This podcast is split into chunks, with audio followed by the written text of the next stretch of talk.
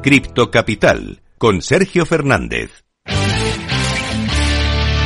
Cripto Noticias.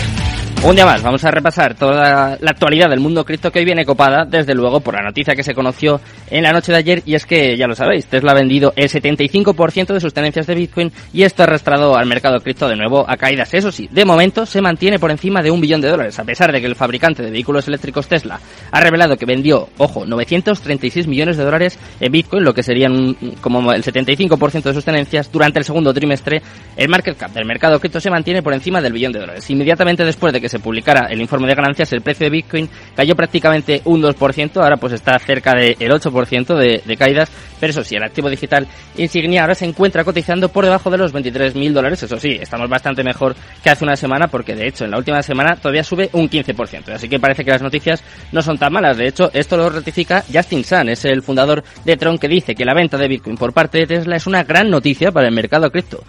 Como te cuento, el fundador de TRX, Justin Sun, ha compartido su opinión acerca de la reciente venta de Bitcoin por parte de Tesla, señalando que representa una gran noticia para el mercado de las criptomonedas. Asegura que la venta de Bitcoin por parte de Tesla es una gran noticia, primero porque el mercado ya no necesita preocuparse por Tesla, y además su venta de Bitcoin, que nos ha estado persiguiendo durante mucho tiempo, pues de alguna forma puede hacer que deje de manipular el mercado, y además asegura que puede dar pie a que otras empresas sigan apostando y sigan invirtiendo en Bitcoin. Vamos ahora a hablar de una noticia que nos pilla un poquito más cerca, y además tengo que decir que a mí me ha gustado mucho porque conocemos a los amigos de Gamium, y es que, mira, Telefónica ha invertido en la española Gamium y además aumenta su apuesta por el metaverso. El presidente ejecutivo de Telefónica lleva bastante tiempo dejando claro el interés de la compañía por el metaverso, ya sea en sus entrevistas como también a través de sus acciones. Tras cerrar un acuerdo con Meta para colaborar en ampliar y explorar conjuntamente nuevas formas de impulsar el metaverso, ahora anuncia la inversión en un metaverso con sello español. Estamos hablando de Gamium. La operadora invertirá en esta plataforma mediante Guaira, que es la iniciativa de innovación abierta de Telefónica para dar un paso más en su apuesta por el metaverso y la Web3.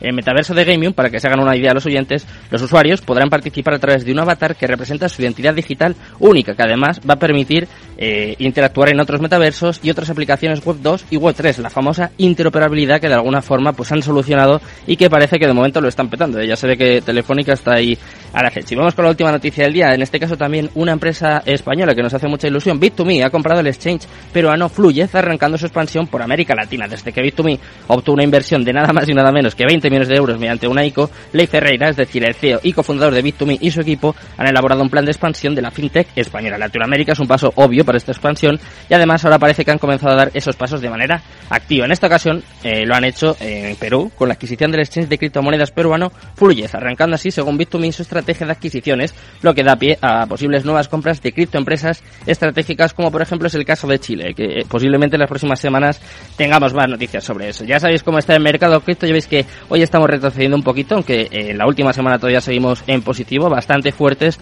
Vamos al momento más importante del día, vamos con la entrevista del día, vamos a conocer Play of Nations. En Capital Radio, Cripto Capital,